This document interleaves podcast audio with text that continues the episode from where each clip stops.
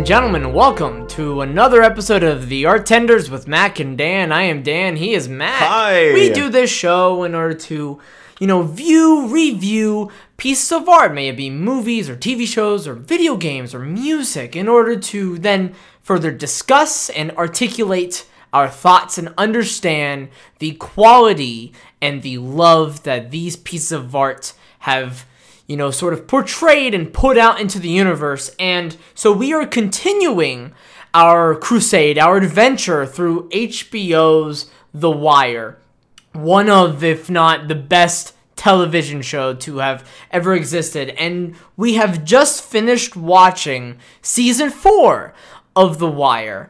Uh, and I, both Mac and I are incredibly excited to get into this episode due to just the sheer quality of this particular season, I don't think it's a stretch to say that this is the best season By of the show Landslide. by landslide. But and and the other ones were very good, obviously. But Yes. this is really what takes the show to uh, fr- from a great show to one of the best shows, arguably. Not just my favorites, but one of the best shows that I think might have ever been made. I agree with that wholeheartedly. And so Yeah, we it kind of here. we kind of talked about this season briefly because it is commonly referred to as the school season or the Yeah. season that takes place in the school or like the students, right? Because this season introduces four extremely important characters who are all kids.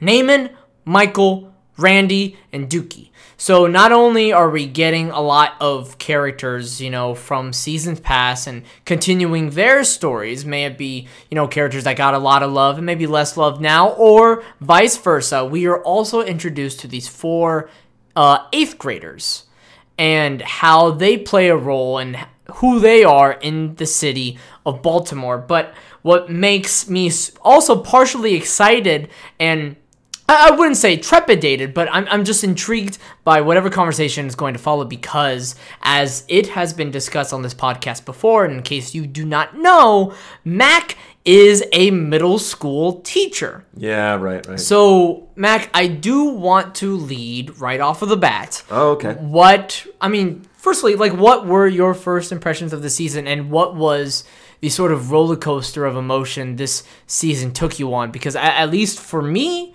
like I there were so many points in this season where it was just like stress was bubbling over. And it's not the sort of stress like for example from parasite or something that you would see in a thriller.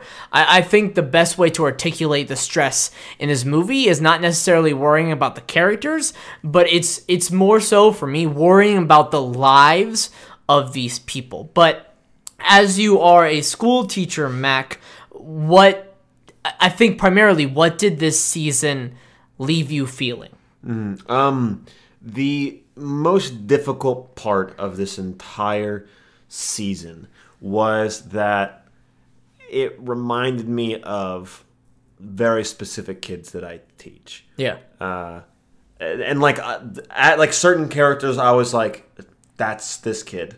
And that's this kid, and that's this, and, and it was, and that that was before I even really uh, knew that this season was a school season. I knew that we were going to get to the schools at some point, but Yeah. we've kind of like talked about schools and touched on schools prior, but this season was the one that obviously do- dove really hard into it. And before I even really knew that, I was already I was already thinking like that. Um, and so it was especially difficult. At first, it was really hard to find it in myself to keep watching the show because um, because I spend so much time in a classroom setting that the Yeah. se- and especially so much time just trying to keep my cool and keep power and keep my uh, reputation because right now it's it's a it's a very important thing to keep your reputation and, and make sure that all the kids not just in your class but all the kids in the entire school that are hearing about you have a good impression of you because especially because I'm a, I'm a theater teacher i'm trying to grow the program Yeah. right i'm trying to gain my numbers and get kids to like come and want to do it it's not just math where i'm like well you have to Right. it's theater where it's like if you don't want to then it, it- we're both gonna have a really really fucking bad time Right. um and so I can't be like the asshole on campus, right? but I, it's also really difficult because I I want to be sometimes. And so watching the immense control from Pryzbylewski at first was just stressful. It was hard for me to keep for, to watch for about the first half of the season. Yeah. because I just I was like, ah, God, I get I get this like every day. I don't want to keep doing like watching this whenever I'm at home. Um, and then whenever it kind of turned into uh, he he realized that the way that you get them interested in the class is if you become part of their lives and get interested in them outside of the classroom and you connect with them. yeah yeah and you start learning about them and and and Like beyond them being students and Yeah. learning about them as people. Yeah, and he starts doing that, which oh, I love, um, Yeah. because that's that's real, uh, and, and and it's cool to see him grow, Pryzbylewski grow in the community and realize, you know what I mean? Oh wow, uh, there was this being a cop. There was this entire community that I didn't even know existed, and I didn't, and I never saw this side of it. And the realization for him that, oh, like I'm also here, I'm playing an important role, maybe an even more important role to other people's lives. Yes, right. And and kind of like it's it's it's never like a moment in the show where Prez sort of looks in the mirror and saying, "I'm changing kids' lives." No, he's No. but it's this very gradual where you look at the Prez when you- when you look at Pryzbylewski at the first episode and you compare him to the last episode and how much he cherishes like the lives and cares about the lives of these kids. It's one of the most beautiful growths of character in this season, partially because of how understated yeah. it is. yeah yeah yeah. And and there's there's uh there's really something oh god there's really really something to him realizing i have the potential to change their course in life. And i was a cop so i've seen their course. I know what this is. Yeah. and i have the potential to change it. And by the end of the season you see and he realizes that about 99% of the time It you're not doesn't change matter. it. Yeah. and, and and that's something they were talking about with the with the professor early on in the in the season right is that he was talking about like oh well you know like i, I wanted to do like a, a study on like violence in, in teens and everything he's like so i was gonna get like a couple like 17 year olds or whatever and then there were and then bunny and and oh what was his name i can't remember um but they were just like oh that's too old Yeah. and he was like, I don't know. And then they showed him a 17 year old, and he was like, okay, maybe younger. And then they just kept going down in age to finally find, like, okay, maybe 12 and 13 year olds. That's our demographic. Like, that's where it starts. That's where it starts, where they start down the path of violence and they might get involved in, in gang life, and, and that's where the transition is. Yeah. But not even, it's earlier than that. Yeah. And not only is it earlier than that, it's pretty much you're you're born into it, and unless you're taken out of the environment entirely, that's pretty much it. it it's not a matter of like individual gain or individual like something that you do on an individual level. It's it's it's not really that. It is if you are in that environment, if you are around those ar- ar- around people that want that, there's no getting away from it. You see it in Namond, right? Yeah. He, him and his mom go and see his dad at visiting is hours. Wee-Bey? Who is From- Wee-Bey? from Right. An important side character in the first season, and I want to say Yeah. I want to give this show immense credit and welcome to our new bit because we do bits here because we only do two segments. We would call them segments, but really we only do two segments, so we do a bit. And Yeah. so this bit I would like to call Heady Play I love it. really the whole thing of heady play is I just want to point out something really really smart Yeah. this show did. And I think one of the smartest things this show did Wee-Bey. was not just Wee-Bey, but ha- but introducing those four kids and having the sort of what I like to call the degrees of connections to other characters not be far off. So, for example, Namond Brice is Wee-Bey's kid, right? Yeah. So Wee-Bey, we already know prior. We get introduced to a new character who is already literally related to a character we just met. Michael, for example, goes to Cutty's gym, right? And Mm-hmm. then how they introduce all these four characters too. All four of them go at first, at least before things kind of separate, go to class Pryzbylewski's Mm-hmm. class, right? I think one of the things that kind of brought back season two, for example, is that it introduced all these characters, and most of them had no degrees of connections to already existing characters. Mm-hmm. Mind you, we had a giant cast in the first season, Yeah, oh yeah. and really the only example of sort of degrees of connection was some of the Greeks with Prop Joe, and that was kind of it.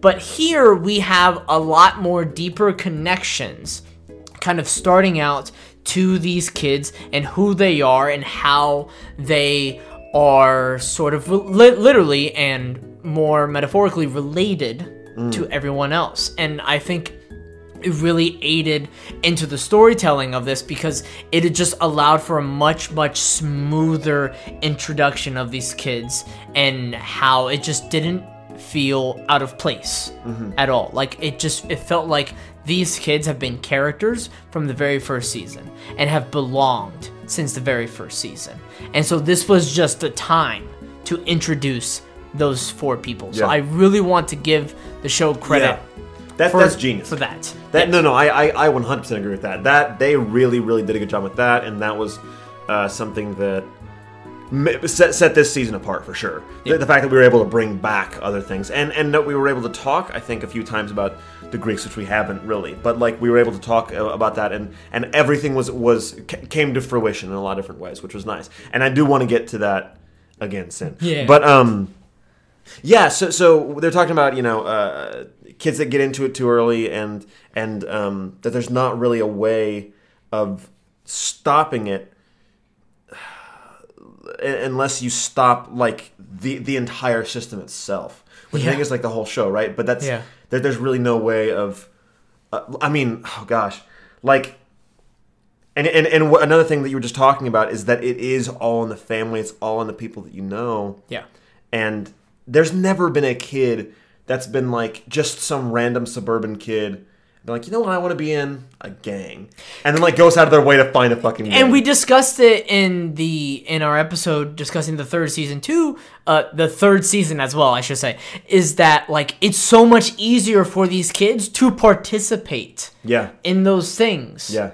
and uh, we see it doubly so here in this season that it's it's not only it's literally outside of their doors. Yeah you know for for some of them and it's and it's their They- friends it's the people they go to school with it's everywhere yeah they, they literally play games They- they're they're playing omar remember Yes, yes, the kids, That's- the kids yeah. are playing Omar in the third season. Yeah. and we see it again here in the fourth that's season, crazy. and it's just, it's part of it is heart wrenching. Yeah. and what partially also what makes this season particularly heart wrenching is the actions by adults and we see actually sort of like firsthand how much they could affect the lives of these kids.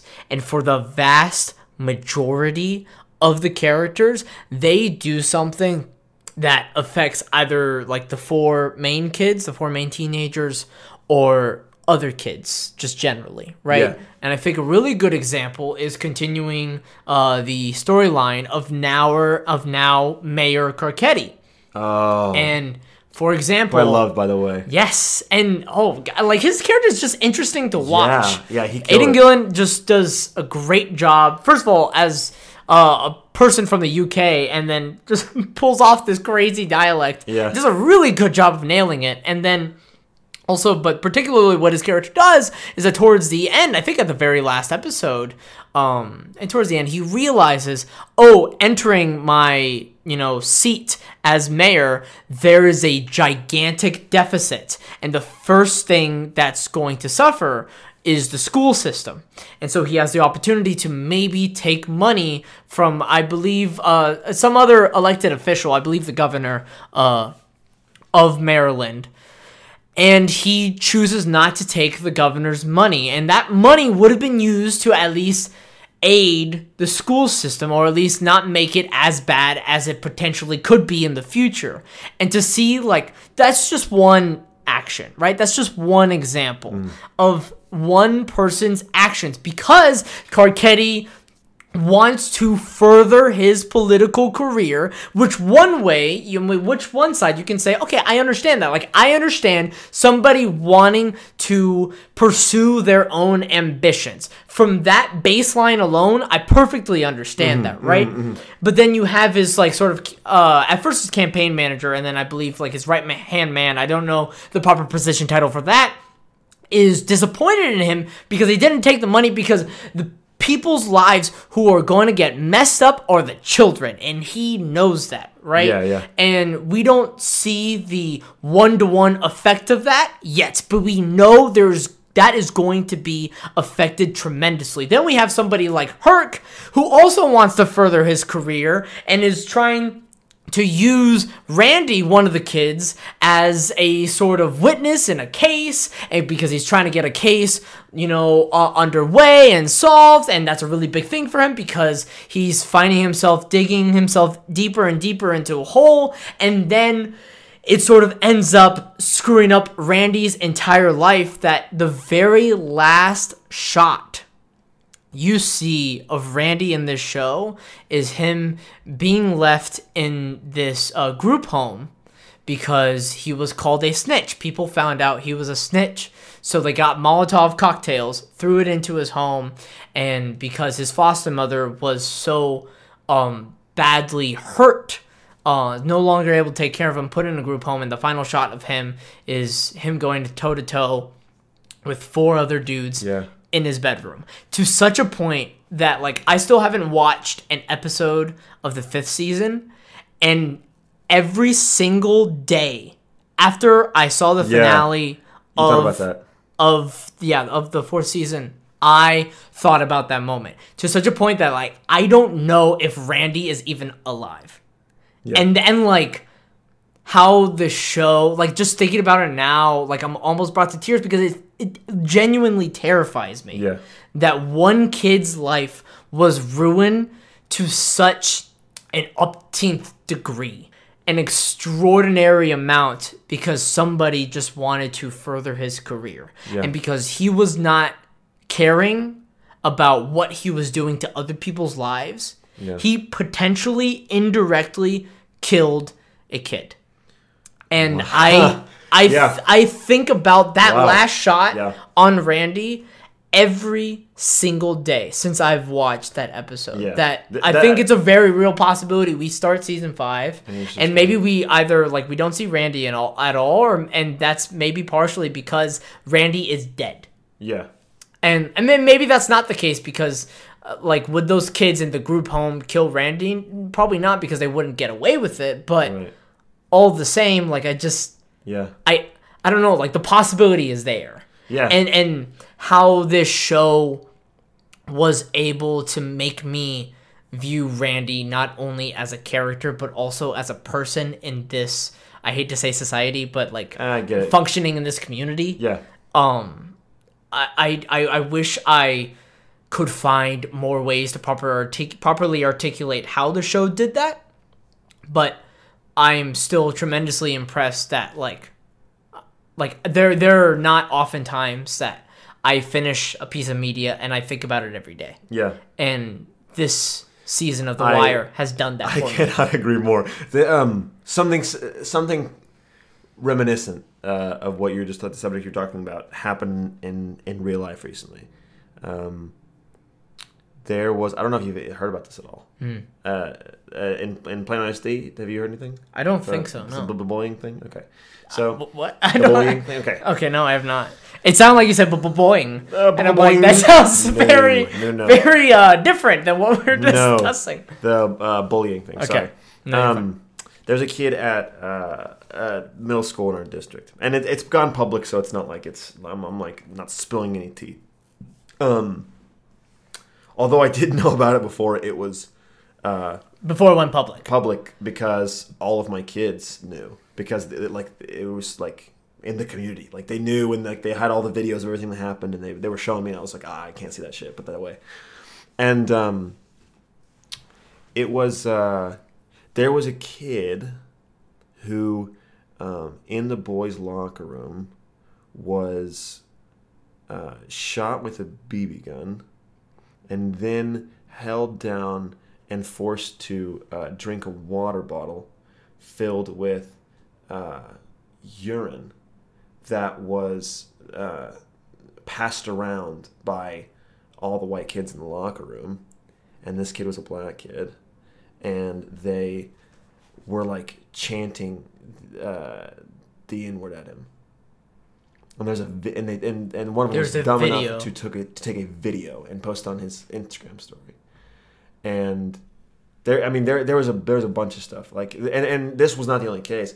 Not only that, the kid uh, um, there had been reports all like they looked at this like like at their file whatever like from because they take reports of every single time that like parents called the school and everything and the mom had called several times to complain because one because the, the coaches weren't watching what was happening in the locker rooms Right.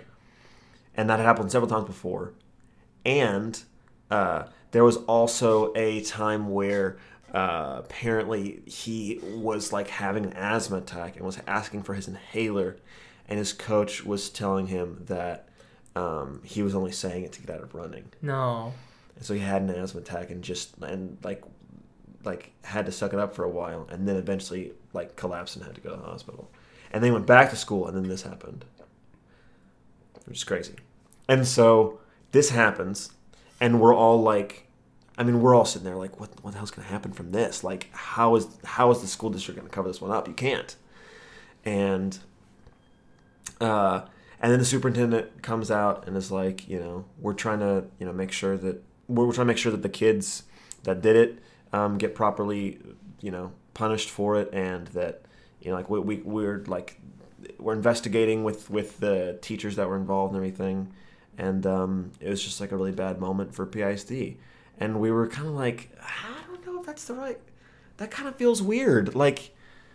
Uh, that feels a little bit slimy because it's it like, happened so many times. Yeah, yeah, Yeah. very distant.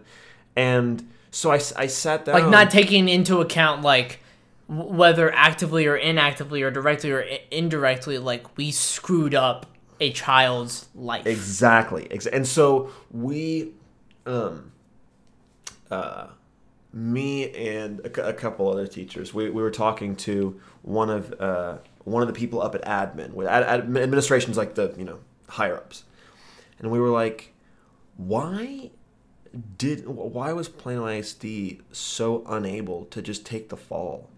Like, why couldn't I mean? It's public money. They're, it's taxpayers. That it's not like you know, Yeah. private companies collapsing, whatever. Like, no one's getting like totally removed except the people that are supposed to. Why can't they just admit or talk about um, the problems like through the chain that that that they really need to discuss because this is not the first time this happened. Like this is this is so recurring And like with this kid. and with this kid especially that like it happened so many times and like nothing was done about it and the response was a kind of similar one to the wire which was i mean we want to make sure that whatever happens to this kid is is appropriate and right and like that this kid gets as much as he can um but at the same time we can't we can't lose public trust Yeah. I was like, that's really it. You they're like, pretty much, yeah.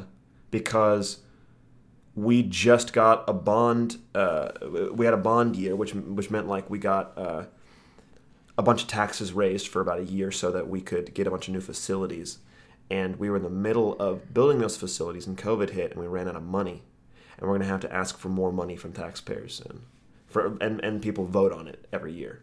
That if the if the school says, "Hey, it's our fault," then why would anybody Vote for to, to give the money to the to the to that school, right? And then like if you're a parent, why would you even willingly send your child there? Right. Just put them in a different public school or Yeah. in a private school. Yeah, yeah, exactly. Or yeah, I mean, there are awesome school districts directly surrounding Plano ISD that's really get in, easy to get into. Yeah. So like, why wouldn't you? Um, yeah, and it, it was absolutely crazy, and and uh, like it still it's it still blows my mind how many moments from this show I was like, damn, lived that. Like, damn, that's true. Damn, that shit happens every day. And uh, I mean, like literally, uh, a, a couple, um, like two or three weeks ago. Yeah. I'm sitting there. I uh, I get this kid in in in my class and I have. Do you know what Go Guardian is? I do not. Okay, Go Guardian is both a kind of creepy. Like at first, I felt slimy, but now I'm like, this was awesome because all the kids have uh, laptops. Like all the money was spent that we were supposed to have on like all these facilities and everything on, so the kids could get laptops so they could do online schoolish.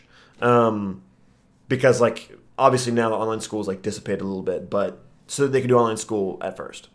And so all these kids are working on laptops all the time, but all the laptops are hooked up to a program called Go Guardian so that we can see what's on their screens at all at all times and Got know it. what tabs are open, things like that. And so uh, I'm in the middle of class and I see something on some kid's laptop and I'm like, ah, that's kind of weird. Whatever. So like I, cl- I close them out of the tab because I can do that, and which is nice. Um, and I finish up my lecture, whatever, and I have kids like starting to work on their assignments, and I kind of walk over to him and I'm like, what were you looking up? And he was like, nothing, man. And I was like, no, you were looking up like. Like you were typing very alarming things, and I just like want to figure this out, me and you, because I don't, I don't want to like take it to someone else. And he was like, "Would you really go do that?" And I was like, I mean, yeah, I I'm, I think I would have to if you didn't tell me what's going on. And he was like, okay. And so it turned out he was looking up like creepily specific in Google, like the name of this person, like name, murder, Dallas, uh, and then like a date, like two slash like twenty one or whatever, and like all this information. And I'm like, okay, that's kind of spooky. And then like he's just reading all these articles. Um and so I I was like, why why the hell are you doing this? Like why are you looking this up? It's so strange. And he was like, Well, I haven't uh, I haven't talked to my brother in a while and I wanted to make sure that he wasn't involved. And I was like, Why would he have been involved? And he was like, and this is like a twelve year old kid. Yeah. And he was like, "Well, because the guy that happened to, like, I kind of knew grow- growing up, and I know that they were close, Mm. and I know they were in the same gang, and I wouldn't be shocked if he was involved in some way. So I wanted to see if he was on any articles, and I was like." Okay, you can continue googling. like, go ahead. I mean, uh, maybe try to do that on like not school time, but I, I I'm not gonna stop you, I suppose, because that's a pretty valid thing. And I mean, th- this kid, oh, and this kid also breaks my heart. This kid reminds me so much of um, Michael because Michael in the show. Michael on the show. Um, no, I'm not saying some kid's name. Don't worry.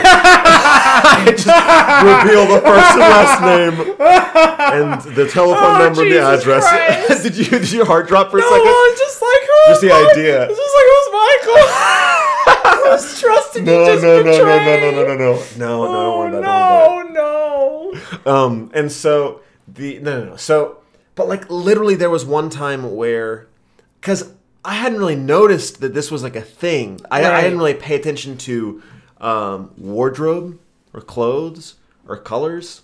I didn't really think about that. That wasn't really my mind whenever I started teaching. I guess, which Yeah. I guess was ignorant of me because literally one time after school, I know that he's like leaving out a certain exit, right? And so I walk out and he his car is like right there. Like where he's about to get in his car to When go do you home. say his, oh his car like like his parents or Yeah, yeah, yeah, yeah. Okay. Like it's driving 12 year old. I don't know why I'm um, asking No, it's fine, it's fine, questions. it's fine. So Like his obviously like but I can tell that it's not his parents. I'm thinking like maybe it's a sibling or a cousin or something Sure. like that, right? And like I don't think much of it.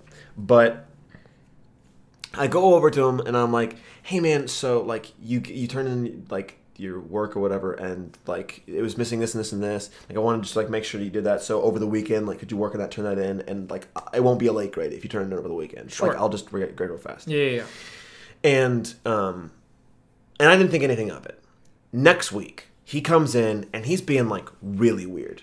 Really weird, not as talkative as normal, and also kind of aggressive, like like intentionally disrespecting everything and I'm kind of getting weird vibes and so he starts talking out a little bit more in class and like being a little more disruptive and I'm like, "Okay, like do we need to have a little chat?" And he's like, "No." And I'm like, "Okay." And then he keeps keeps doing something. Like, "Okay, out in the hall, let's go." We go out in the hall and I'm like, "What's up, man?"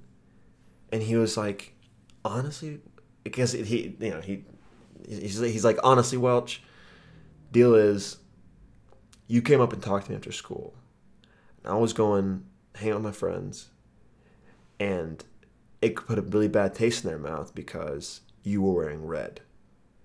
And I was like, Are you kidding? And he was like, No. And I was like, Why is that? Oh shit! Like I didn't even think about it. Like Yeah. that he that that was like some sort of like That was a factor. thing. Yeah. Yeah, that like that was something that he looks at. And then I st- and I've noticed since I'm like, oh that that dude really never wears red. Like he never does because he can't. Like that's really a thing in his life that he's like that that color is them and my color's blue and that's it. Like that's it. It's as simple as that. Whenever I go home, that's all I see is blue.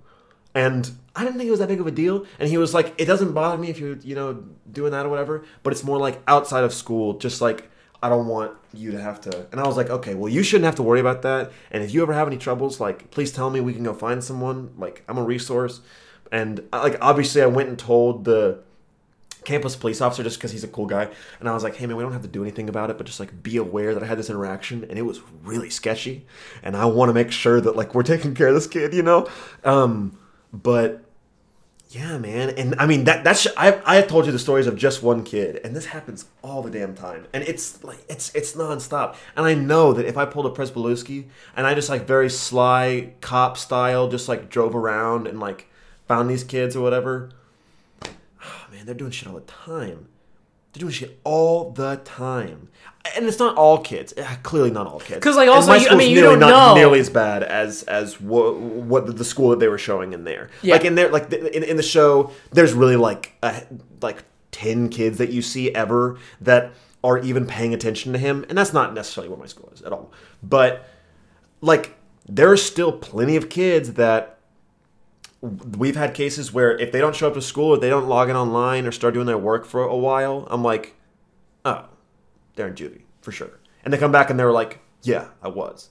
And it's like because they were like stealing or because they're like, uh, I have for some reason it's become more and more popular to like hotwire cars. Don't know why, but bunch of kids that I know that uh, have been like like hotwiring cars and like stealing cars and shit.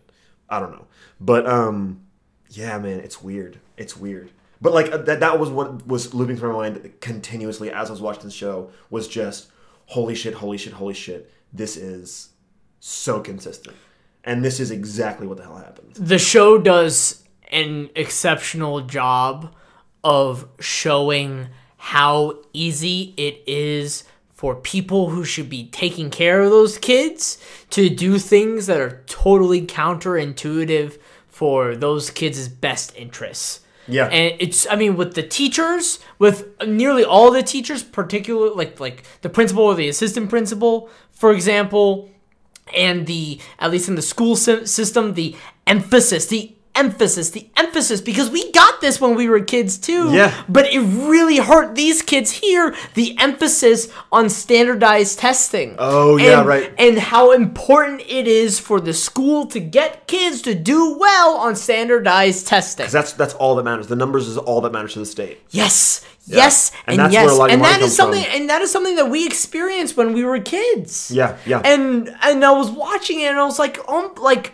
I actually like experienced some of like the stupidity, and I would actually also hear it from the teachers too. Like the teachers, some some of them would tell us straight up, like, "Hey, this is really really dumb," but like. It's it is also simultaneously, even though you guys shouldn't be doing this, it is in your best interest to do well on this anyways Yeah, yeah, yeah. whether or not that's the you know the Man, yeah. ultimate truth i don't know but at the same time like it was it was just so clear that oh, okay so once again just like in the third season where uh, so much of the uh, police system was interested in the numbers so is the school system Yeah, right, and right, the right. grading Ah, and the, and the test yeah. grades it- of these kids and the how the that are- numbers actually reflect who they are people that but are they but they don't making decisions are never gonna see these kids in real life. exactly All they know is the numbers. Yes, and all they have to do is go to a desk in some building, which is fine. I don't like blame them for that per se. Like I don't blame them for that like career choice, but it, it, and it's a very difficult decision. But at the same time, like it's so easy for Yeah. them to make a decision that they think is going to help these kids that is actually screwing up the lives of kids that need help the most. Yeah. And then you also see it with, of course, some police officers, notably in this season. Uh, I believe his name is Officer Walker, where he's just the worst. And he steals, and he, he just, he's a complete asshole, and he breaks the fingers of this one kid because he stole a car. Mind you, the kid stole a car. Fine. But it's, but then it's how the officer treats it Yeah.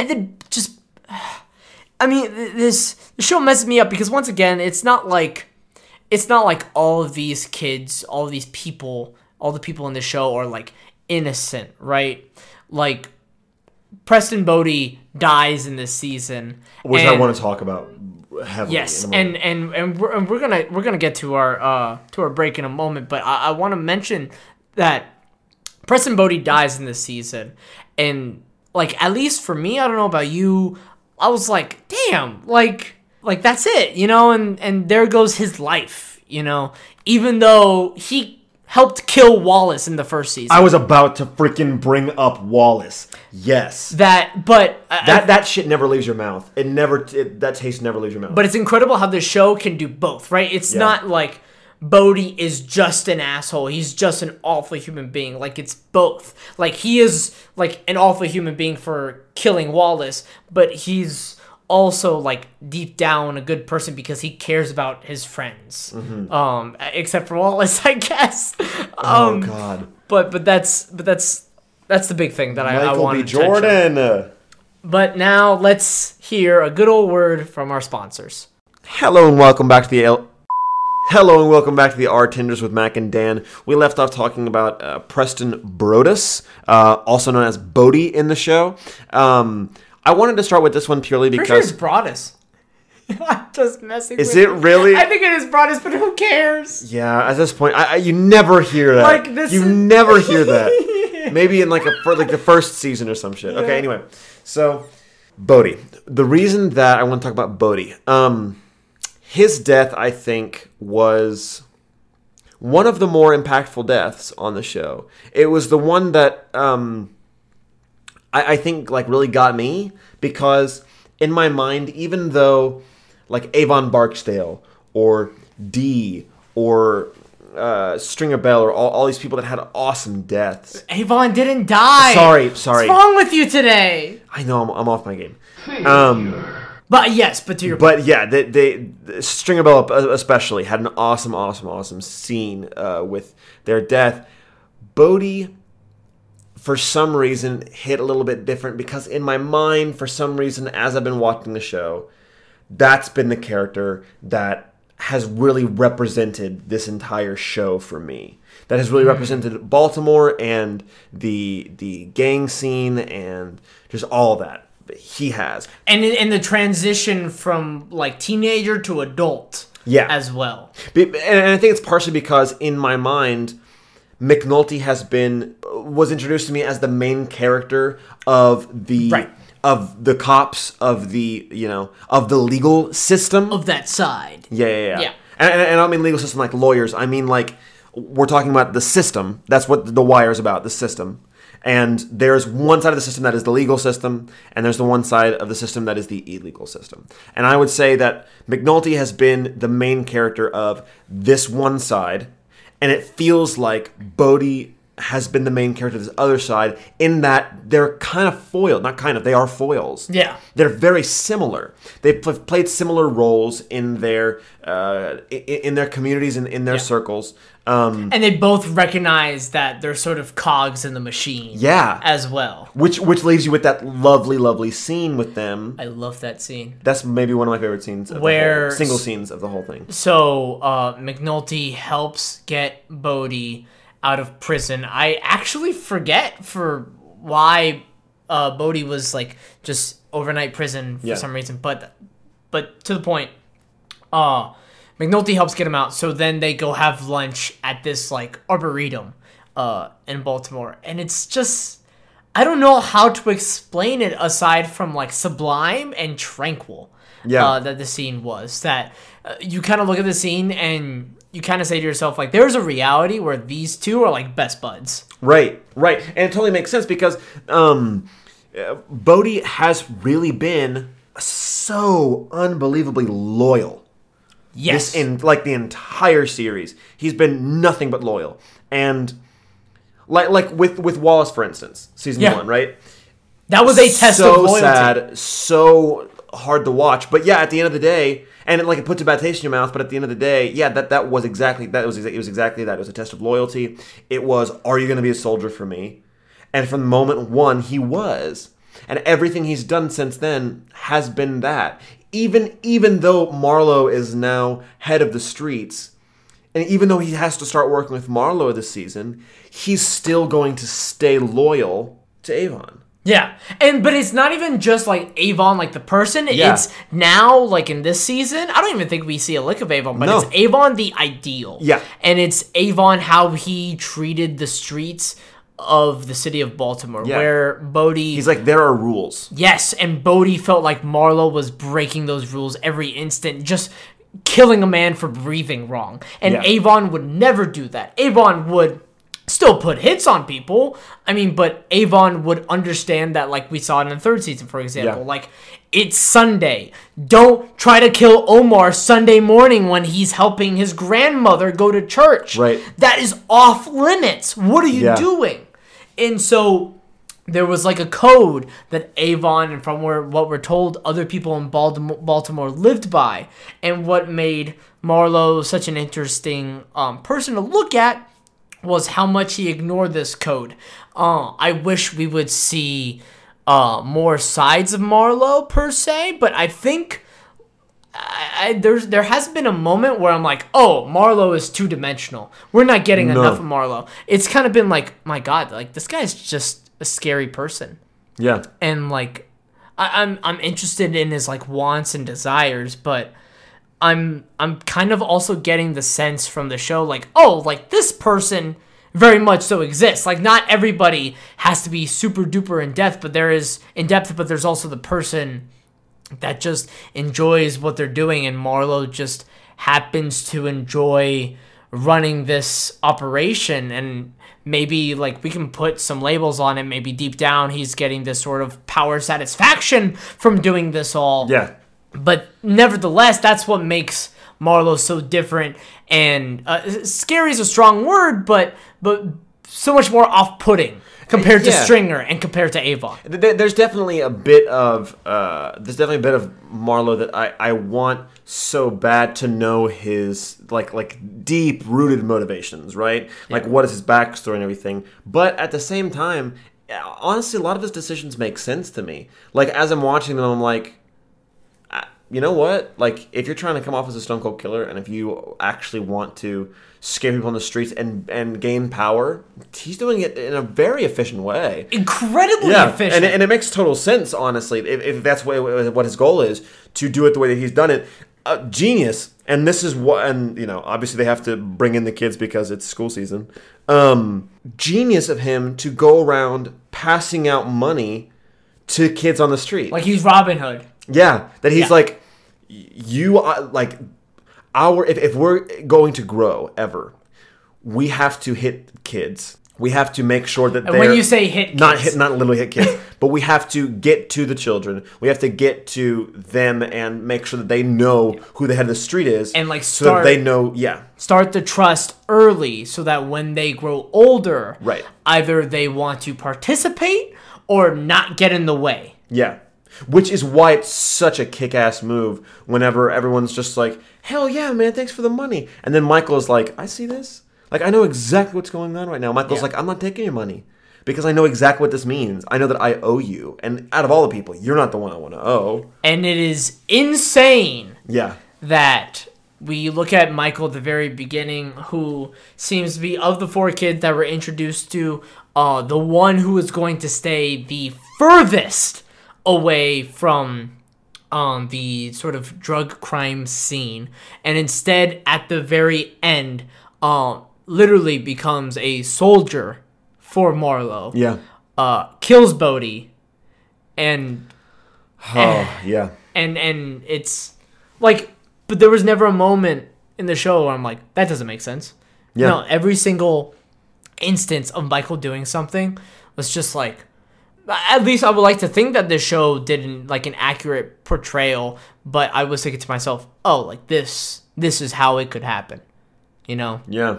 That it just starts out it just starts out small. And it starts out from Michael wanting to be a man. Yeah. You know? And for example, when it's early in the season when he and Cutty and um, I, th- I think his name was Justin go to the boxing match, and then Michael just starts saying these weird things as if he's trying to prove himself, Yeah. and that's at least from my understanding, that's exactly what he's doing, and it's it's you you see kind of where that journey takes him Yeah. towards the very end. Oh yeah, yeah. Now it makes sense because of like he specifically hates Cutty because every every single time that Cutty is like, "All right, son, I'm going to take it on my wing," and he's like, "No, I, I don't need anyone to do that." Yeah, Like every every time that he feels like he owes someone or that he is dependent on someone, he has to duck out. He has to be on his own. And then we have this crazy sort of look at Michael and his relationship with his father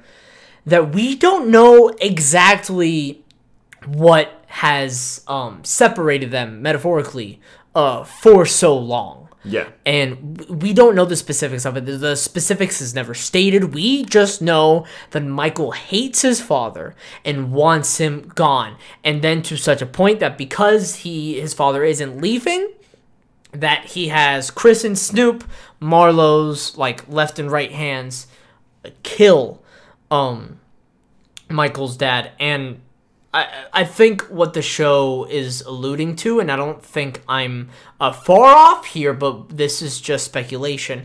That I, I think what the show is alluding to is that at least, um, perhaps Michael's father sexually assaulted or raped his son, Yeah. and I think Chris understood that. Like when Michael came up to Chris and Stupid was like, "Hey, I really need you to take care of this guy."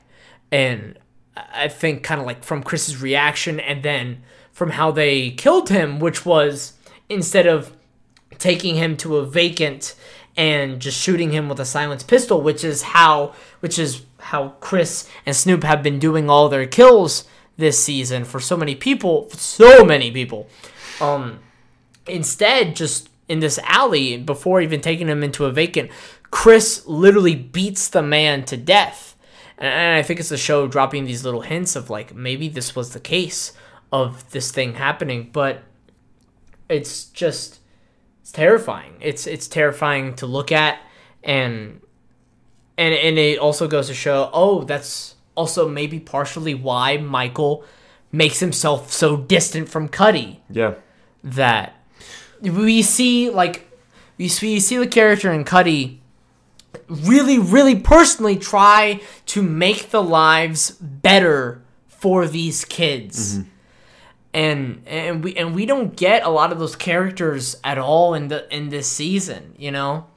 And so when that actually happens and when uh Cutty is trying to stick out his neck for Michael um one person in Michael's little posse shoots Cutty in the leg you know I, I They did up the violence a lot too this season. they up the They- violence a lot and they up the stakes a lot They did. personally for so many of these characters too. Yeah, yeah, they, they were that. a lot less afraid to to dive into that because they've. I, I think it's partially because the show has established itself as a dramatic piece, regardless of the violence. Because that was something that, that you could tell they they didn't want to show because they didn't want to seem like a mystery show, Yeah. or like cop. and show the show isn't about the violence Not at all, not at all. But I think that they have gotten a, a decent enough ground that they can they, they feel the freedom to ah we can show violence and people will know that that's not what it's about. Yeah. But that's just there to raise the stakes and to keep it interesting and to keep you invested. Because I, I was missing that. I was missing that for a couple seasons because they would Mm-hmm. talk about violence and I was like, well. I- like that it happened story wise. I wish that I would have seen it because I would have been so much more invested. Gotcha. And like and really invested of like maybe for like the cops invested in them trying to get rid of it. Like in the third season, like Bunny trying to get those people off the corners, Yeah. for example. Yeah, yeah, yeah. Well, yeah. I mean, yeah. So, and and a lot of it is about, I suppose, perspective because, um, I mean, one thing that we talked about in uh, uh, we talk about in, in directing class a lot back in the college days um, was uh, was that if you if one of the three stooges um, accidentally locked themselves in a room and they couldn't get out of the room and then uh, they accidentally started a fire it'd be you'd start laughing right Yeah. but if the exact same thing happened and it was a baby in a crib you simply would not be laughing No. At all. And that's kind of I think maybe why they they waited till this season to pull out some of the violence is because earlier on you might have been numbed to it because you're like ah well you know, like whenever it's it, it's violence like we're very used to seeing violence right but now it's violence with Children. children not even teens preteens children um we see Michael beat the shit Yeah. out of like a 10 year old. Yeah. And that's and that's just simply different. And that hits way different than if I th- th- than whenever at the beginning of the season um, we watch what is it Lex shoot a uh, uh, walk up and shoot a guy for like going on a date with his girlfriend or something. Yeah. And Yeah. like the first or second episode. Yeah. And and you see that and you're like, damn, that's wild. yeah. But like just just watching kids do half the stuff they do later on in the season really hits hard and I think that might be why they do it. Because you think in your head, like, kids are not supposed to be doing this. Like, Yeah. they're. They're supposed to like still be innocent. Like they're Yeah. still supposed to like be watching cartoons. Yeah. Uh, no, they're still watching cartoons and saying "f you" to everyone and maybe selling drugs Right. on the street. You and know? even, even if we don't have kids ourselves, there's still some instinct deep inside every human, every person, and it's and it's not even something that we think about. Instinctually, whenever we see a kid, especially someone that young, which is why I think they might have had him beat up someone even younger for that purpose, is that we have the instinct to protect. Yeah. you know what I mean. That we think to ourselves, Jesus, I, I want to make sure that kid's okay and are worried about that kid for, for, for that reason. You know what I mean? Because we have that instinct. Yes, I, I think they did a really solid job of that. Um, oh, I, I wanted to bring something up because I thought you'd find this hilarious. Think about this. what In a segue first- by you. What a transition. Yeah, sorry. Huge left turn. First season, we all these people that we get introduced to and they're gone now. I mean, obviously Wallace, uh, D, Stringer Bell, now Bodhi. and who are we left with? We're left with poop. Boot, fucking boot. After all the people out of everyone first season, the Oh, last God. person you'd expect to still be there Who, f- is Poot. who feels like comedic relief I sometimes, know. especially in the first season. It's like the guy's name's Poot. Yeah. I mean, what? It's Yeah. it's absolutely insane, and uh, yeah, I'm shocked. Oh, and we haven't talked about Dukie at all. Yes. But I think that's that's another thing that was really important to me about the Michael and uh, uh, Namond and Randy and Dukie. Um, the whole like like their their clan is that they were talking about. It, it kind of ties in with what we were talking about um, in terms of Michael. That you can tell that they have this false perception that like manliness is loneliness, or like independence is how you become an adult and like how you like get treated like one. Yeah. is that you never talk about your problems or anything like that. And I think the person that has the most reason to discuss their issues or try and get help from them or like be a little more, you know, like they have the right to complain is Dukie. Yeah. Oh my god. I feel bad for that kid before he even opens his mouth. And they do that. Like one of the first times you ever see him in the season, they're they're picking on him and they, they come over and like and, and and it's the people that he's about to be friends with Yeah. are like, what the hell are you doing? You idiot. And like start messing around with him and stuff. And that's just yeah, that, that that's wild. I, I think the growth of Dukie and Prez's relationship is an absolutely beautiful one. And Oh, yeah. it's at, at least like Dukie is one of those characters in the show where every single time he's on screen, you like you like say to yourself, I just want your life to get better. Yeah. I just want somebody to like give you a hand. And so then like when Prez gives a little bit of assistance, it gives a little bit of assistance, and then like even his friends like here and there giving a little bit of assistance, maybe like buying him food at one place for like even something small as Yeah. that. I'm just like, thank you. Yeah. You know, like there's like something going in your direction because like this kid needs it right? Yeah, truly. And it's crazy then how kind of jumping back to conversation we were having in the first segment where sometimes schools are doing in making choices that are completely counterintuitive to a kid's interests that because they because Dukie was scoring higher than his grade level, they moved him up to ninth grade in high school, and then he just dropped out from school altogether.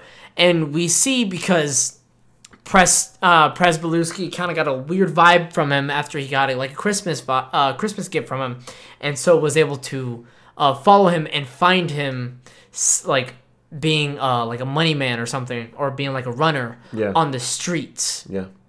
And it, it also like Dukie was one of those guys that like why why would he ever be associated with this? Like he he has no Yeah. interest in this, you know, Yeah. and and you can like see that even in sort of like just who he is and how he interacts with other people. Like why would he ever want to be a part of this life?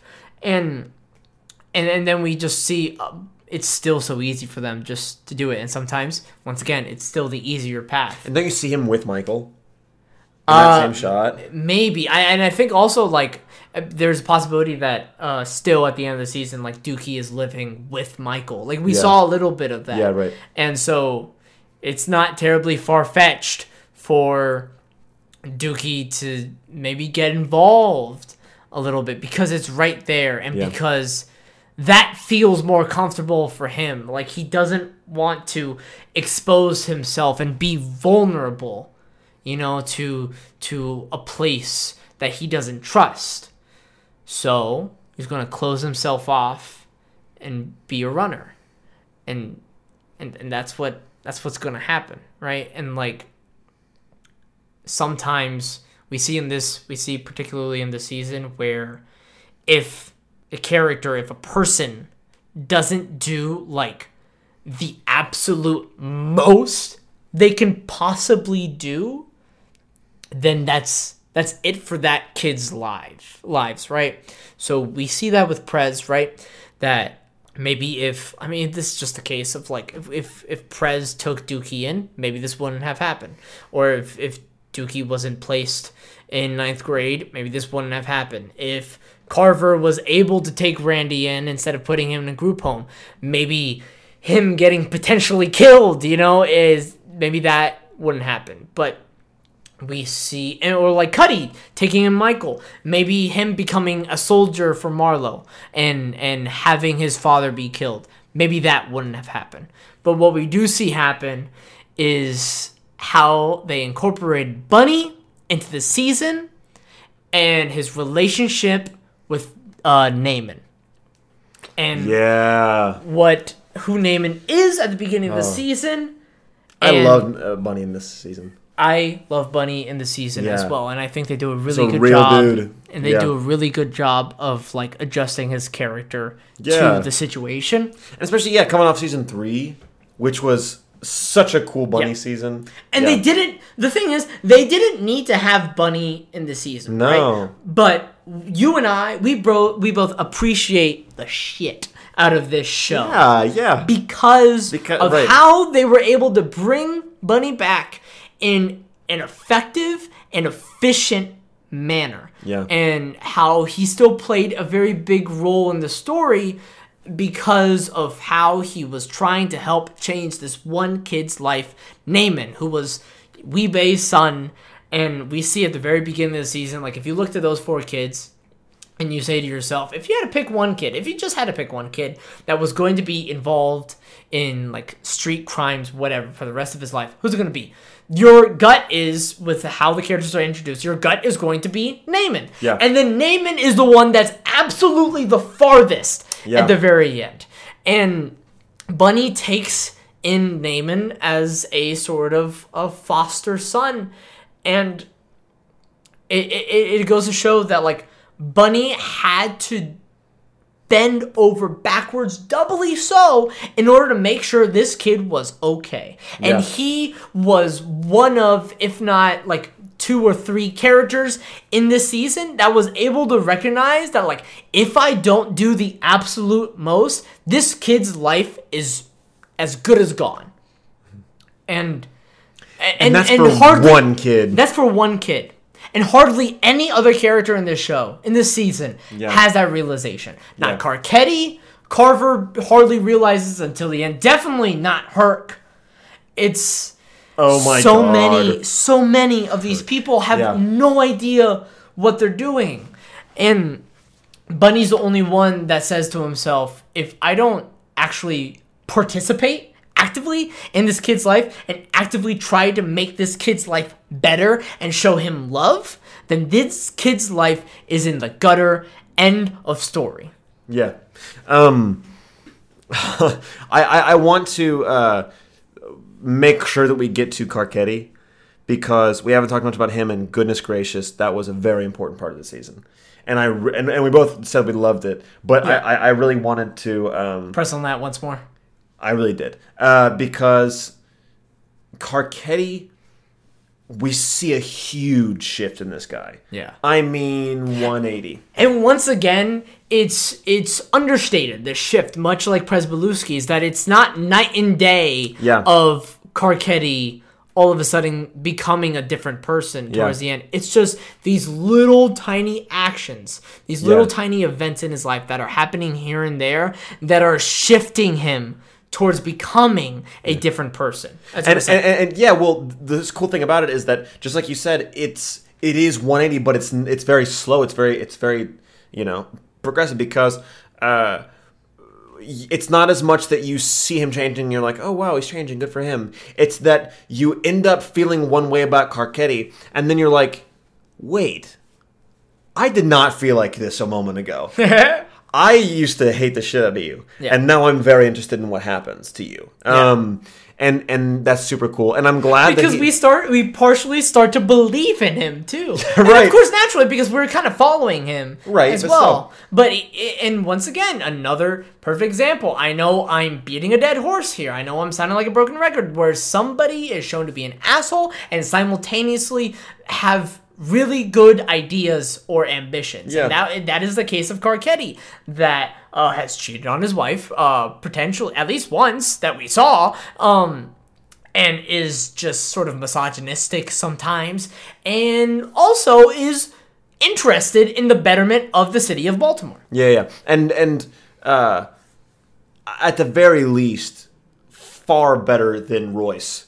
I mean, holy crap, that guy sucks. The the more and more time that you see him behind closed doors, you're like, oh god, you're awful. But and we I want you out so bad. We see how much elections take over the lives Yeah. politicians. and it, and it is so alarming and i think i oh i wish i saw more shows about this it's so alarming how much of current sitting officials careers are about getting reelected Yes. the fact that Or Royce moving up to- the ladder. Right, right. The fact that, for instance, Royce, uh, that he has to put aside all of his mayoral duties for the few weeks that it takes for him to run a reelection campaign, or, um, yeah, yeah, like like any any of the cops that we see, any any of the officers that we see going up the ranks, that so much of their jo- they have to like make the active decision to put aside their real job in order to work on moving up the ladder. Yes. Chain of command. Yeah, and and funny enough, the same is oh gosh, and I hate to bring it back to this. The same is actually true of teaching, because you can. It takes so much time and effort to plan, to lesson plan, and to figure out what you're doing day to day. Especially if you if you teach more than one subject. Like if you're teaching like the same class like seven times a day, then whatever, good for you. But whenever you're teaching like two, three, even four classes, sometimes different, it takes so much time lesson planning. But if you really want to, you can take time out and fill out all of your paperwork and make it look pristine and be like applying for stuff and and be like making a really awesome portfolio for yourself so that you can become a principal or a counselor or move up the ladder. But yeah, you have to make the active decision to put aside your actual work in order to do that. And and that has always blown my mind and has made me it's just so slimy. It's so sick. slimy. It's sick. Because there are people that I see that they are principals and they're like 30 years old, and I'm like, you tell me you taught for like five years and became a principal? Are we serious here? Like, really? We both know that you're not just like a master teacher. Come on. Like, you you work the system. That's why you're here. And you like walk around with that fake smile. That's why you're. We, we know. We know that you're here because you're working the. Yeah, you're playing the game. It's it's so weird. Um, but yeah, uh, Carcetti really rocks, and uh, that was um, yeah, that, that that that was a lovely uh, arc and a lovely little thing that we uh, got to experience. Because goodness gracious, Carcetti is Interesting. yeah, just, just interesting interesting, to go on that journey. With. yeah. Um, And such a cool cast of characters that you see in the show because of Carcetti that we wouldn't have gotten otherwise. Yes, and that even though when Carcetti was introduced in the third season, that his degrees of connection wasn't really to anyone uh, that we had met, really. Um, at least not like directly per se. Um, but it helped show this side to the city that the showrunners and writers really wanted to show and i think they've done an incredible job of showcasing that with this one person.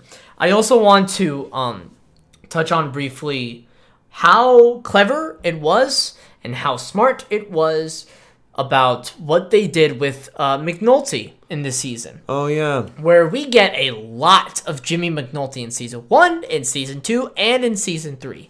That one can argue that Jimmy McNulty is the main character of The Wire. yeah, However, the main character of The Wire is most definitely the city of Baltimore. yeah, yeah. And there should not be a question about that. And maybe there was a conversation in the background of like, look, we've had a lot of Jimmy McNulty. We sort of kind of like wrapped up his arc per se in the third season with his own uh, personal experience and him realizing that he needs to be more. And instead of doing like the dumb bullshit of like sometimes show like to, shows like to do where uh, a character experiences a breakthrough but then they immediately pedal back because that just doesn't feel good to watch. Yeah, true. Instead, we see Jimmy McNulty be a better person. and he's just happy. And he's just happy. He doesn't really drink anymore. He's with Beadie, and the Yeah. kids like him, and he's Good match too. He's just They're happy, sweet. and like every single scene you watch McTol- McNulty, you're just happy, and you're just happy that he's happy. Yeah, right. They, like you were so messed up, but it took you a, like it- there was a lot of pain before you got to this moment, and I'm just happy to see that you are happy, and you're not hurting anyone either, and you're not hurting yourself either. Yeah, But it was also the show kind of like taking a step back of like this show is not about Jimmy McNulty and then choosing to like put him and make him more of a side character. Yeah. But he never felt um sort of not present, you know? And Which I, I honestly wish that that they would have showed him a little less because it is very refreshing to see McNulty whenever you do, and you're like, oh, ah, Jimmy I miss you. Look at you. Yeah. And but but at the same time, like a happy McNulty, just you're like that, that's that's not dramatically interesting, obviously. And so it's like I I like that he's there, but they don't need to show him as much as they did. I don't think. I think they could have made him even a smaller character. But because part of the part of the storytelling was McNulty's journey. Yeah. And and it's just not that anymore. and they wanted to yeah exactly. It's not that anymore and they wanted to complete his journey at the end of the third season. So what personal journey is there more for this character right? We get like different stakes and different objectives for him when it comes to like helping Bodie out in order to help the city of Baltimore out and to put Marlo in cuffs.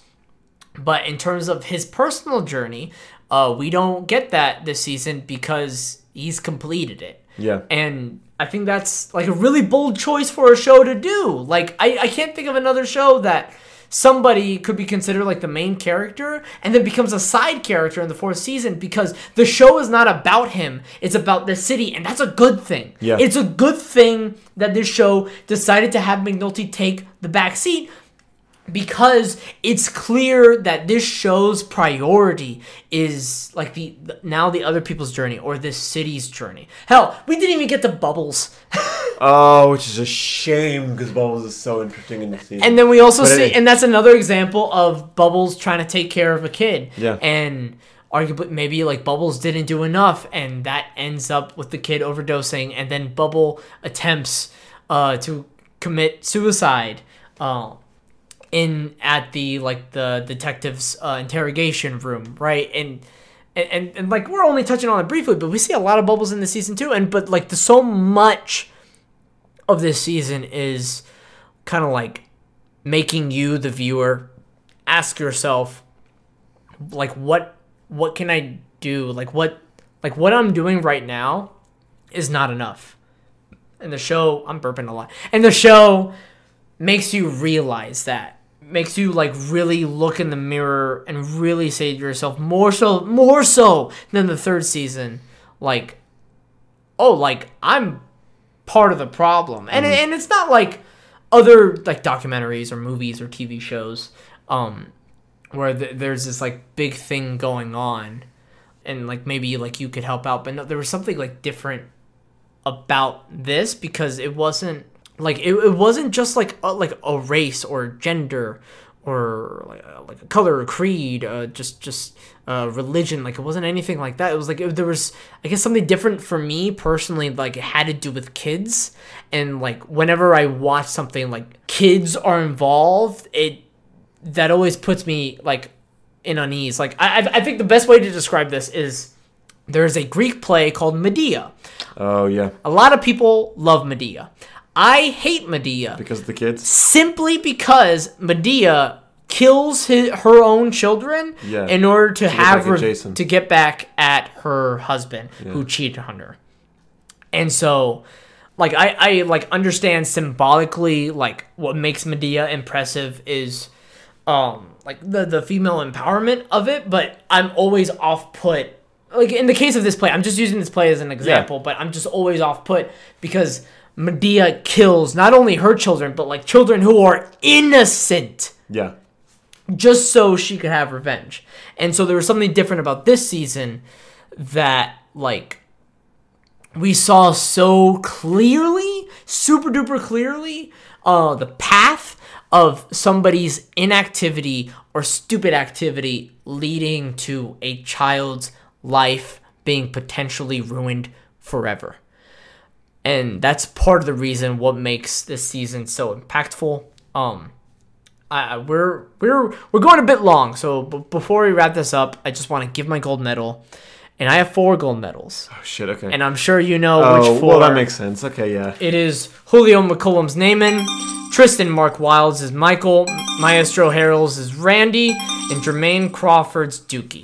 Yeah, they they rocked. That um I've never seen like kids of that age Do that. act so well Yeah. in and my entire. I hate life. to say this, but I'm even including Michael B. Jordan in season one. yeah, Like, I think that this really is some of the best child acting I've ever seen in my life. yeah. To Yeah. like the point, I'm just like, how did they find these kids? Right. That's what I kept thinking myself too. And also, not just that, but how do they find all these kids whose parents allowed them to say these words on on television, but also be a part of such violent scenes? And I think, and, and I, I was Very thinking that for real things, too. Yeah, I was thinking that for a moment, and then I realized, I if I was a parent and I lived in Baltimore, I would totally let my kid be in that show because they're doing real shit. Yeah. Like, why would I not let them be a part of that? Because this this show, just like we said, is not just violent scenes, and it's not just uh, like curse words or whatever. Like seeing like the dumb shit kids do. It's no, no. It's it's it's about the community. It's about Baltimore. It's about these real, honest moments. So yeah, it that the show is now officially important enough to let your kids do that. Yeah. Sorry, that was just a thought that I had as I was No, watching the show. no, I'm very happy that you said that. And uh, I also just want to Mike drop the sizzle serve, which I'm just I'm just trying to fill out my Oh, notes. okay, Mike yeah, drop yeah. the sizzle serve. That um, at least for me, at least I think, uh, this is the best season of television. Period. Um, Hmm. I think the only thing to compare it to in my personal record book is the first season of Broadchurch. Um, but that's very Oh, different shit's so good. it's very different Yeah. because Broadchurch in the first season is introducing characters and introducing a storyline, where this season manages to continue a storyline and then tell it in this fascinating way that like what what's different is that like Broadchurch is also a very very good story, and not only is uh, this season the fourth season of The Wire a very good story, but thematically intensely impactful. Yeah. Like like I said earlier in the first segment, I think about some of the scenes in this every single day. And I think about some of the characters in it every single day to such a point. God damn it, I'm just loading everything right now. Go, go, go. Um I had a nightmare Really? that I had a nightmare that Randy was killed Really? and that I was like fuming in this nightmare because like as if like I was in this show and like I was a person on this show. And so then I went up to Herc and I'm like, how could you have done this? You have no idea what you realize.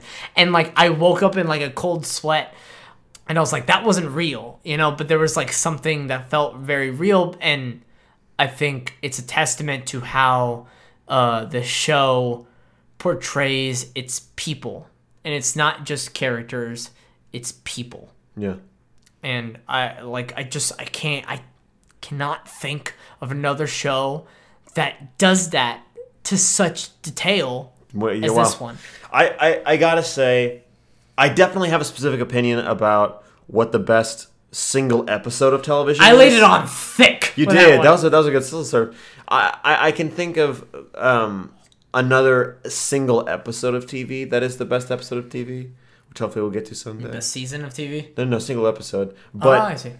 but with in terms of seasons, I I think I think I could agree with it off the top of my head at least. I, I don't think that I can think of another whole Right, season. and this is just like from what I've seen, but yeah, like yeah, yeah, that makes sense though. like I wasn't like sometimes driven to tears because of like oh no this character died it was like no like this person's life is gone and Yeah. not just like literally like they're not dead. Like no no no they're still going to live but they're never going to come back from this. Like their life is ruined.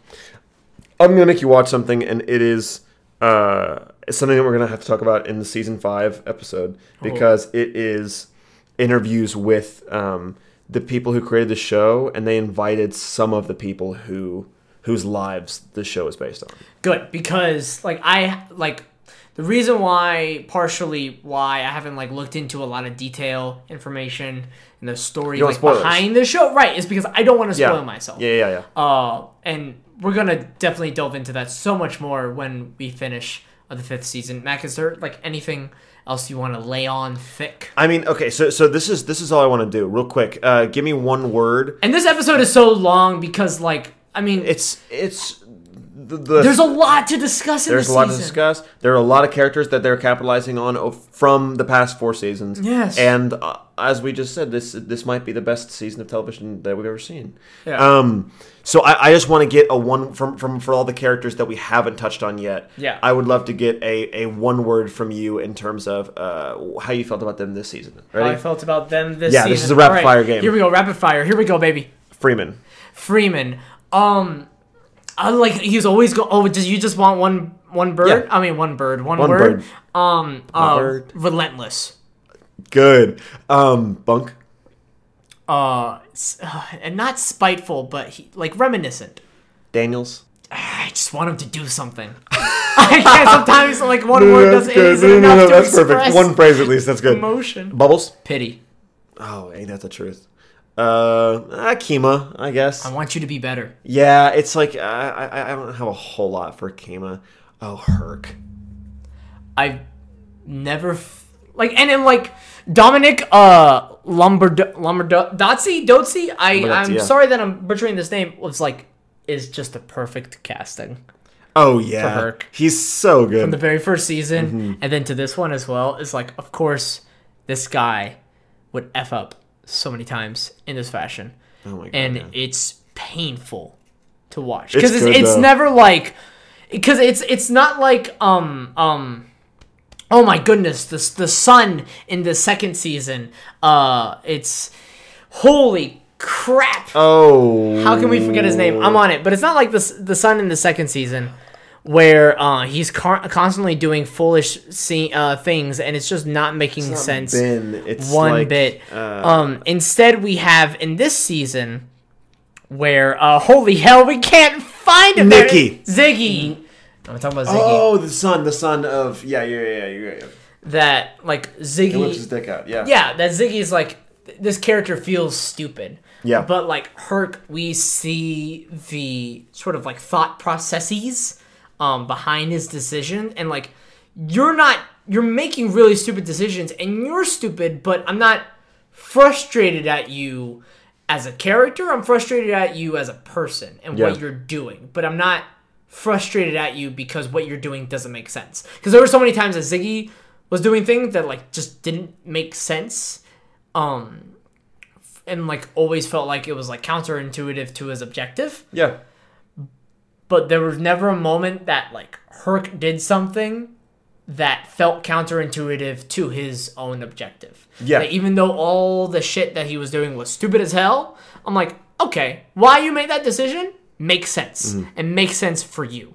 Well, an- another thing that I uh, did not know until recently because I, I like watching the interviews with the actors and not not interviews in terms of like about the wire, but just like ab- about them because I'm interested, right? Because like they have cool careers and they're cool people and they're very good, obviously.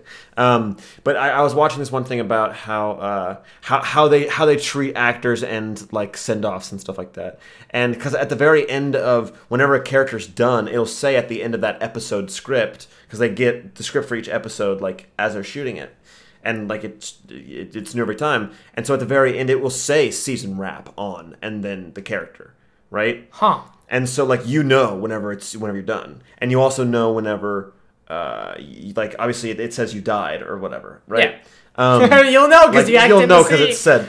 Um there is not a single character on the entire show of the wire that was ever aware of them being sent off the show prior to it happening Interesting. Could you? I mean, Like why? Ep- let's just have this Yeah, episode run long because I'm just loving this conversation. Yeah. It, so, like for instance, uh, if if you're the actor playing um, Bodie and you show up for the finale of season four, you have no idea that you're getting killed at the at, at the end of this episode. Why, why is that? I mean, but he. They, they I, know, but but you don't know until you read the script of the final episode. You act all of season four, not knowing. not knowing that you're going to die. Gotcha. in Like you're not. I episode. understand now. You're not told at the beginning of the season. Hey, you're gonna die. Yeah, they don't give any plans to anyone, and it's, and and and they give as much as they possibly can to the actors to make sure that they can that they can and like so they can understand their givens and Yeah, understand it's like, not like okay well, what are my needs? What are my objectives? Yeah. like, what do i need in order to like fulfill the life Yeah, of this character? Because that's my least favorite part about Marvel is that they will hold hold information on backstories, and it's like, don't I need to know this shit Yeah. for me to play the character? or like some like i think the greatest example uh, endgame spoilers i guess but like there's the funeral scene in endgame and they told everyone that it was actually like a wedding or something that like mind you the, all those actors are incredible uh, to- tony stark's Oh, uh, right, right, right. funeral uh, mac looked at me with an inquisitive look um where yeah they no, no, told no, all I, the I actors was just thinking, yeah, because I because that, that would piss me off as an actor. Yeah, I, but like I understand, like it's order, it's it's in order to keep spoilers wrapped, especially in like the sort of social social media climate that we're living in now, that everything is so easily spoiled. Um, so like I understand that from a storyteller Yeah. perspective, but then like as an actor perspective, like kudos to them, but also like shit, Well, I- that's frustrating. I that's understand it from a producing perspective, not even from a storytelling perspective, because just the producers are the ones that are worried about it leaking. Yeah. Everyone else is like, I mean, really? I, c- come on, like let's just. As an actor, I would like to fucking know if it's Tony Stark's funeral. yeah. Uh, I don't want you telling me it's something else and then you editing my acting job. I would like to uh, for you to at least trust me with that.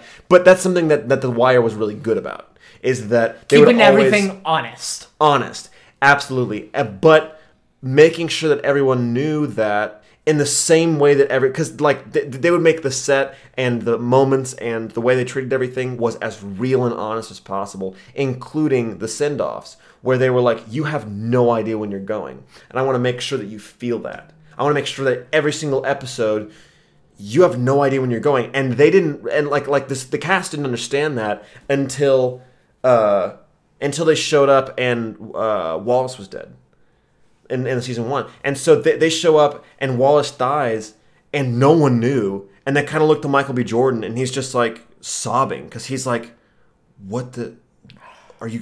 Are Was you this serious? an interview? I have to like watch this. Well, it's like a couple interviews. Yeah, there's Yeah. like a couple different. Yeah, yeah. But um, he's just like, oh my god, what? And and well, actually, the the the person that has the best interviews that is always really really fun to watch is um the actor that plays uh Bubbles, who is Andre Royo. Thank you, Andre Royo. I was looking for. it. Um, and I, he he has some really really cool interviews. But yeah, one of the things he talked about a bunch was uh, his relationship with the uh, the other actors on in, in the cast because whenever they showed up, a lot of these people, funny enough, were written to be like one-off characters, like Kima, like uh, Freeman, like Yeah. Herc. Like I really like- thought after the first season we were not going to see Bubbles again. Yeah, yeah. And so most of these characters were not supposed to be season regulars, and whenever the actors showed up, they just made a clear case for themselves to stay. And the writers were like, "Fuck yes, please stay." And like so by the, by the fourth season, you have just a plethora of actors that you've like like gained that they're only actors that have fought for them for their part and for themselves. Yeah. So it's like a stellar cast by this point. And also all these actors that have a serious understanding of next episode I could be off. Yeah. I'm never going to know because they never give us even a hint. And every person that's ever been killed off has been shocked by it. So I could be going like next episode. And, and what's beautiful about that is like implicitly then like every actor there is acting as if it's their last. Right, right, and and and uh, uh, Andre Roy talked about how he was like that. Uh, that obviously, like for the officers, it's like, oh man, I hope you don't go home or whatever. Um, but the main thing that that it changed was the was the, the the cast of the gangs and the cast of, of the drug dealers and the cast of the of the street crew because um, all of them it was a lot more like like they they This had be to it. be yeah, Yeah. yeah like they had to be really really close and work really really tightly with one another and all of a sudden that might all change next week And it wasn't like um like an actor would be doing a poor job and think to themselves, "Man, like that's it." You know, like Idris Elba acted circles, Yeah. circles around so many people that I think to myself, "Why has Idris Elba not had a more illustrious com- career Yeah. after this? How did Marvel shaft him as being Heimdall? How did they do that True when that. it's Idris bleeping Elba?" Yeah. and even though he was acting circles around every person in every scene, he was still killed off in the third season, right? and he and they gave him progressively more and more parts throughout the Thors but Thor Ragnarok he's like barely he's still barely even in it it's, it's more than anything else he's ever gotten And they kill him at the in it. beginning of Infinity War. It's just I mean, Right. It's just. But even and then you, you remember it's like, oh my god, that's Idris Elba. I can't believe they did that to him. he's still one of the best parts of Thor Ragnarok even though he's in only like 45 sec- collective seconds of the movie he's so good Yeah. it's ridiculous anyway um so uh were there Well, any we still managed to talk about Idris Elba in this season. we have to though he's so good yeah. any final thoughts It's incredible. yeah absolutely That's it. yeah I, I, th- I think we got it all out there um Yeah, that's it. I think we did. Uh, that's gonna be a bitch to upload. And Anyway, I cannot wait to start the fifth season. yeah, same. Oh. Same. Cause, cause now like after watching the third season, especially this season, like I, I will give this show my children. Like that's how much I trust it. You're gonna start naming your children after the characters. Sure. Um, who would it be? McNulty. I would just call my child. McNulty. Oh, first name McNulty, last One name of the Lavelle. funniest parts in this season is how Beadie's kids Oh right, don't just call call McNulty. That's so good. That's like, good. So Bunk Bunk talks to them is like, uh, so what do you call him? McNulty? Not Jimmy, not Dad, not you know Mr. Pops. McNulty, not Pops. No, McNulty. Which it's perfect. Yeah, it makes sense. And of makes sense. course, that's what everyone calls him. And I love Um, God bless his. and I season. and I am excited to watch season five too. But before we get to season five, yes. We're watching next week. Yep. I've been holding on this one. Okay. and I'm really excited about it. Um, I was about, bouncing back and forth between uh, two of the same writer, but I've decided to go with Fleabag. Both seasons. Both seasons of Fleabag. It's a quick watch, Yeah. like less than ten hours. Yeah. It's a quick watch, really really fun show, and I'm excited to talk about it because there's a lot of I, I I've been sitting on this one a long time. Like this really weighs heavy on my heart, so I'm I'm excited to share it with you. Dope. I. I'm just happy. Me too. Thank you so much for an awesome episode. Uh, before we end, you want to know who killed Randy in my dream? Who? Michael Cera. Michael Cera as Michael Cera? Or the know, character's but it was like- it's just the face. But it was the actor Michael Cera as like a, another character, but like everything was real at the same Wow. time. So it was still Michael Cera as this character. Goodness gracious. Michael Cera. Thank you for listening.